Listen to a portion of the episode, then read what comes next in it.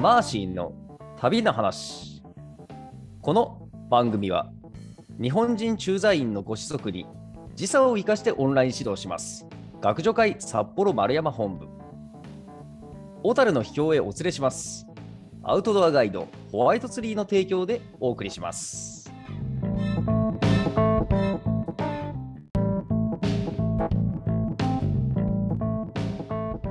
皆さんこんにちは、ナビゲーターの熊です。マーシーの旅の話をリスナーさんの視点でいろんな角度から切り込んで深掘りしていきたいと思っています。マーシーさんこんにちは。こんにちは。はい、それではこれまでのお話をおさらいしたいと思います。はいはい。2000年12月に札幌出発し、日本縦断ヒッチハイク旅行を観光したマーシーさんは、その足でアジア横断旅行というさらに大きな旅へ出かけました、はい、2001年2月に韓国に上陸、その後中国、そして陸路でベトナムへ入国し、ベトナムの首都ハノイの駅まで来たというところまで伺いました。はい、そうですね、はい、2001年の3月10日の夜にハノイに到着して、はいですね、そこから居心地が良かったのが約1週間半もハノイに滞在してしまいました。まあ、それはまあ大きく理由が2つあって、まあそのなんですかね、ハノイは首都ということで都会で、まあ、いろんなそのお店があったり、うん、安宿街があったりというの居心地の良さ、うんうんうんうん、あとはその日本人旅行者もやっぱりこう観光地なので結構多くて、うん、そういう旅人の交流も楽しかったっていうのもあったのかなと思います、うん、なるほど、はい、でまあその中で一つ紹介したいのがベトナムといえばベトナムコーヒーと、うん、あとフランスパンのサンドイッチが有名なんですよね。有名なんですか。うん、まあ、ベトナム行った人なら誰でも食べると思うんですけど、まあそのカフェにもあるし、あと屋台、うんうんうん、屋台でも気軽に、まあそれが多分一番もう安いくらいのご飯かな、気軽に食べれるファーストフードで、うん、なんかアジアの国でサンドイッチって不思議な感じ、うん、すると思うんですけど、うん、まあ、まさにここにそのフランス植民地時代の色が濃く残ってて、そう実はベトナムってコーヒーの生産量が世界第2位だと、うん、はあ、それはやはり1位はブラジル、1位ごめんなさいちょっと調べ忘れたけどその辺だったと思いますはい、意外にそうなんですね。そうそう、でこうベトナムコーヒーっていうのが、はい、飲んだことないですか。ないと思いますね。東南アジアの方はあるんだけど、バリコーヒーとかもそうかな、こう日本だったらコーヒーの紙のフィルターにコーヒーを入れて、まあ、お湯入れて飲んだりするんですけど、うん、紙じゃなくて、まあ、なんか金属のフィルターなんですよね、うん、そこにまあなんかエスプレッソマシンみたいな感じで、うん、なんていうのかな、まあ、金属の下にちょっとちっちゃい穴が開いてて、うん、で、その上にコーヒー入れてお湯入れると、うん、だからまあその金属の穴をよりちっちゃい、うん、粉は、まあ、ちょっとコーヒーに入ってくるんですよ。あー、うん、だからちょっと舌に残ったりするような感触、うん、で結構濃いめのコーヒーで、まあ、マレーシアもそうだったんですけど、それにあと練乳を下に入れて飲むと、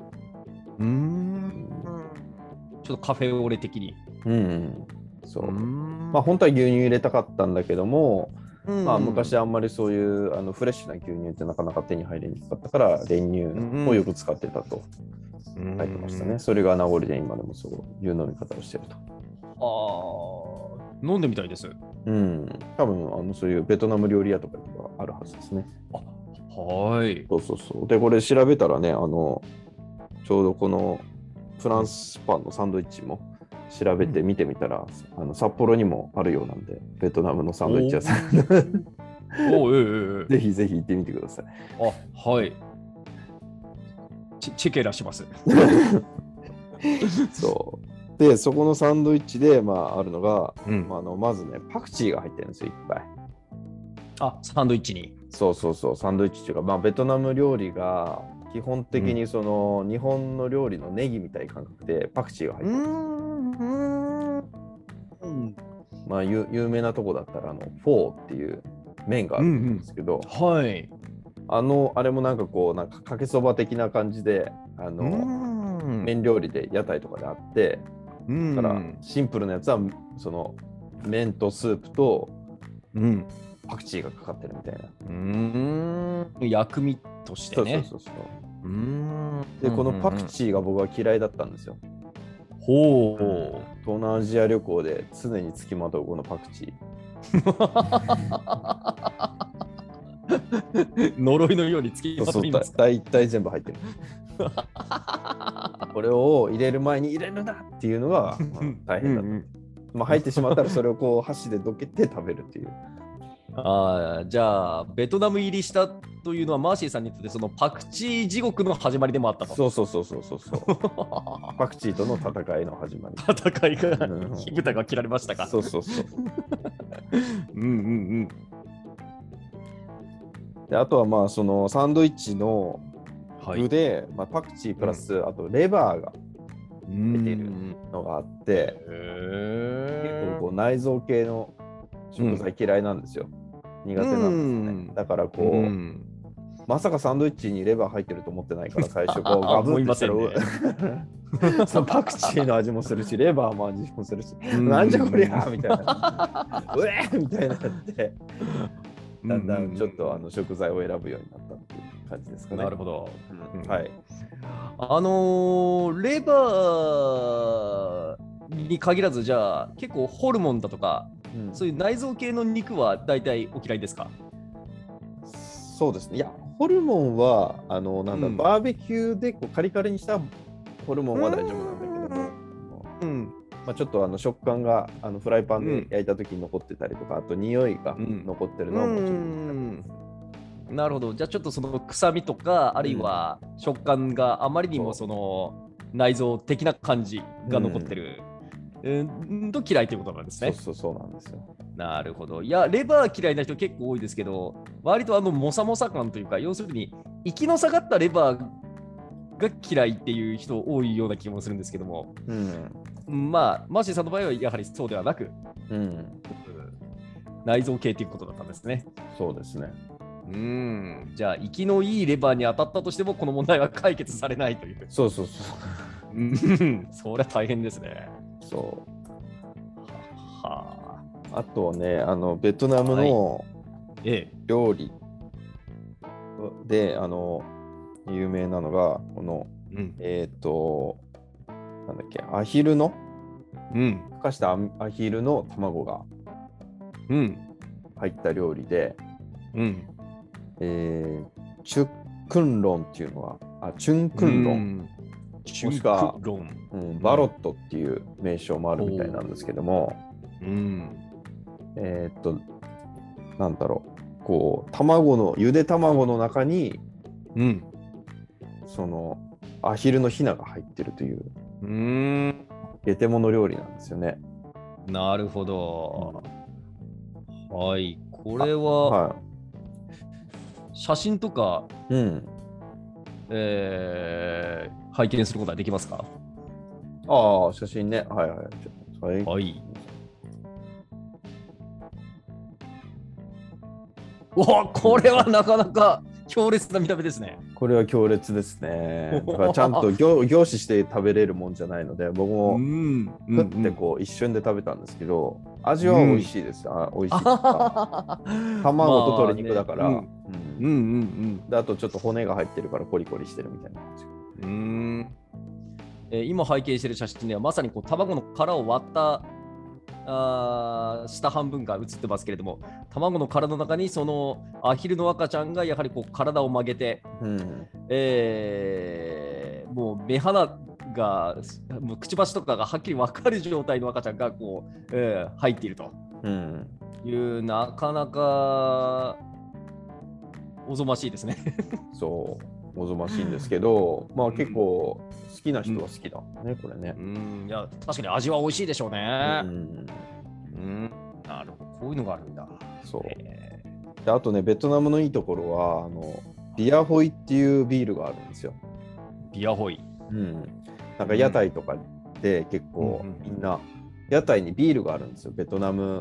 系ビールビアホイっていうのがあって、うん、まあその結構大きな樽に入ってて、うん、まあ、発泡酒っぽくて薄いんですけど味はそんな濃くなくてしかも氷を入れて飲んだりするんですよ、うん、でもなんかこう屋台に結構そのビアホイの樽があって、うんまあ、どこでもビールが飲めちゃうみたいな感じで、地元の人たち もう仕事中に一杯飲んじゃうみたいな感じでねおー仕事中にそうそうそう昼飯と一緒にビアホイみたいなほら大丈夫でしょうかね、うんうん、だからそういうところでまあ、うん、ちょっと一杯引っ掛けながらこういう、うん卵料理とか食って食べるとまた美味しい。うんああ美味しそう。いや、うん、いいな。まあだから今風に言えばバルだよね。バル的な感覚で結構屋台でどこでもお料理とビールが飲めちゃうから。うんうんうん。もうなんか一杯引っ掛けやすいんですよね。とああ、うん、最高ですね。そうそうそう。うん。でやっぱりその店によってやっぱり味が違うから。うん。そういうなんていうのかな屋台巡りみたいなのもしていくのも結構面白い。うん、あー、これは楽しい、うんうん。だからそんなこんなんで時間があっという間に過ぎてきますし、うん、あと面白かったのがこの、うん、今までの通ってきたルートで会った人、うん、旅人たちとの再会っていうのもこれがまた楽しかったんですよ。ほうほうほうほう。うん、まず前回広州、うんに中国の広州に行った時に会った、うん、ちょっと兄貴肌のカズさん、うん、おー粋な方ですねそうそうそうカズさんは、うん、宿に来たんですよ泊まってたところにそれは偶然まあ偶然っていうか、まあ、そこの宿も有名だから、まあ、大体来るのかなという感じですけど、うん、まあ日にち的にはタイミングがあったっていう感じですよねまあ、お互いがお互いのリズムで来てるから何日どこどこで待ち合わせしようっていうことはなく、うん、タイミングが合えばまた会うんじゃないぐらいな感じでおタイミングがあったねみたいな感じで、うん、おやっぱり会いましたねとそうそうそうそう楽しいですねそれでね、まあ、もちろんビール飲みに行くっていうのは楽しいし、うん、それからあとは誰だっけ北京のドミトリーであった進くんと再会しましたね。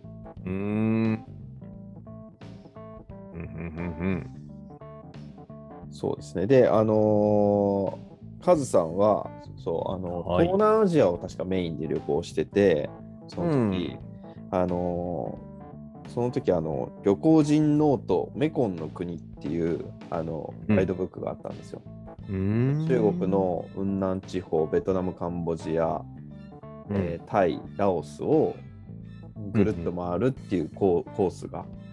書かれたガイドブックがあって、うんまあ、それをもう持って旅してる人は多かったですね、東南アジア回る人は。うん、へ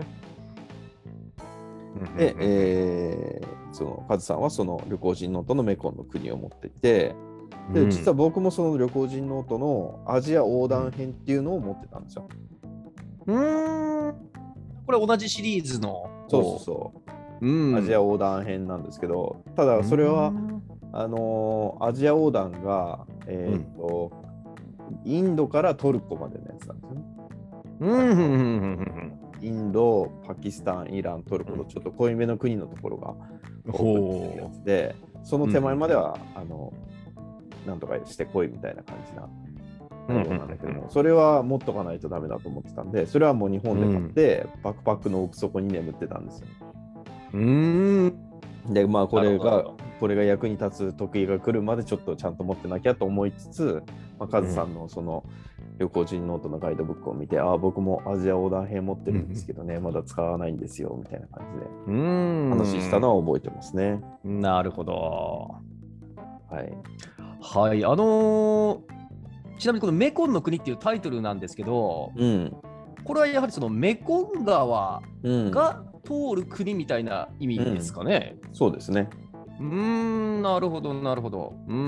まさにメコンデルタか。あ、メコン川が作るその三角州。なるほど。じゃあやはりそのなんて言いますか、アジア横断っていうのとはまた違って、またちょっと別のマニアックさを持った、別冊というか。ああ、となるとそうですね。それは盛り上がりますね。こんなの持ってるんですかみたいな話。いや僕も実はこっちよみたいなね。そう。あ、それ楽しそうですね。そうだからこの時は何ていうのかな、その東南アジアをぐるっと一周する人がいたり、あるいはベトナムのハノイからホーチミンまでベトナムを縦断する、旅行者とっていうのが、まあメジャーな人たちかな、あるいはベトナムのハノイだけ単発で来るとかっていう海外旅行の人もいるし、そういういろんな人がまあハノイにはいるまして、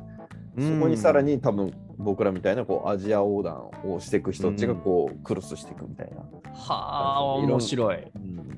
いろんな人が入り混じって楽しいと。で、北京のドミトリーであった進む君っていう人は前もお話ししたんですけど、確か日本からフェリーで中国に入って、でその北京から南下して東南アジアを降りてって、で、オーストラリアに行ってバイク旅行をたくらんで例の、でただ僕とは違うタイミングでちょっとね、中国を旅して、僕はまあ、北京、上海、広州で来たけど、僕が寄らなかった、南の広い広州じゃなくて、上の方にある中国の広州っていう町も寄ったみたいとか、違うルートを寄ったみたいで、まあ、あとはその、長い電車とかは同じように乗ったみたいだったんで、まあ、そういう中国の旅、まあ、北京だったけどその後会ってなかったんで、中国どういう旅したのみたいな話で盛り上がったりして、楽しかったですね。いやーいいですね。で進くんの方が僕より先にハノイ入りしてたんですよ。でしかも進くんはバイク好きなんで、たびたびゲンチャリを借りてね、バイクとかレンタルをして、バイクでこう回る街をね旅するんですよ。だから結構なんていうのかな、当時はいけないところとかもいろいろ走り回って、で先に来てるからこの面白いなんていうのかな、美味しい店とかを教えてくれて、そういうところに一緒に飲みに行ったりしてたんですよね。いや大変興味ありますね。そうですね、私も最近オートバイ始めたので大変進むさん、興味あります。そうだ、まあそのゲンチャリだったら結構安いから、レンタルが1日1000円も多分かかんないぐらいで、まあ今どうかな、なので、結構走り回って、楽しいですよ。いやーいいですね。なので、まあ、進む館が紹介してくれた、美味しい焼き豚のある屋台があって、そこでしかもそこビアホイが美味しいんですよ、また。ビアホイが店にあるんですけど、店によってはぬるい店と冷えてる店があるんですよ。ぬるい店は、まあ、氷入れてくれて冷やすところもあるし、そのまま出してくれるところもあるんですけど、もちろんねぬるいビールあんまり日本人は好きじゃないから、まあ、なんだよって感じなんだけど、ここは焼き豚チャーシューも美味しいし、ビアホイも冷えてて めちゃくちゃうまいというので通い詰めた。屋台と言ってももう、うん、テーブルがないぐらいの椅子しかない屋台ビアホイの樽とあとこのまな板とチャーシューがあるぐらいの、うん、本当に店と呼んだらいいのかっていうぐらいのところに、うんうんうん、ベトナムって結構こうプラスチックのなんていうのかな、お風呂にあるようなちっちゃい台を椅子としてやってるような屋台とか、そんなところでよくちびりちびりやってたのっていうのかなっていう思い出が蘇ってきました。うんうんうん。というところで、そうですね。はい。ハノイはそんな楽しい思い出かなっていうところですね。うんうん、はい。はい。では、この続き、おそらくハノイの話がまだありますね。これ。そうですね。ちょっとだけまた。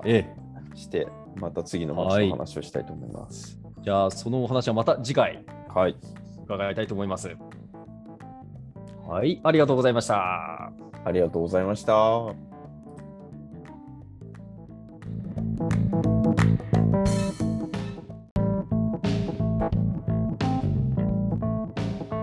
番組へのご感想、ご質問をお寄せくださいますと大変励みになります。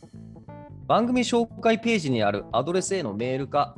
または Facebook ページへのコメント欄でお願いいたします。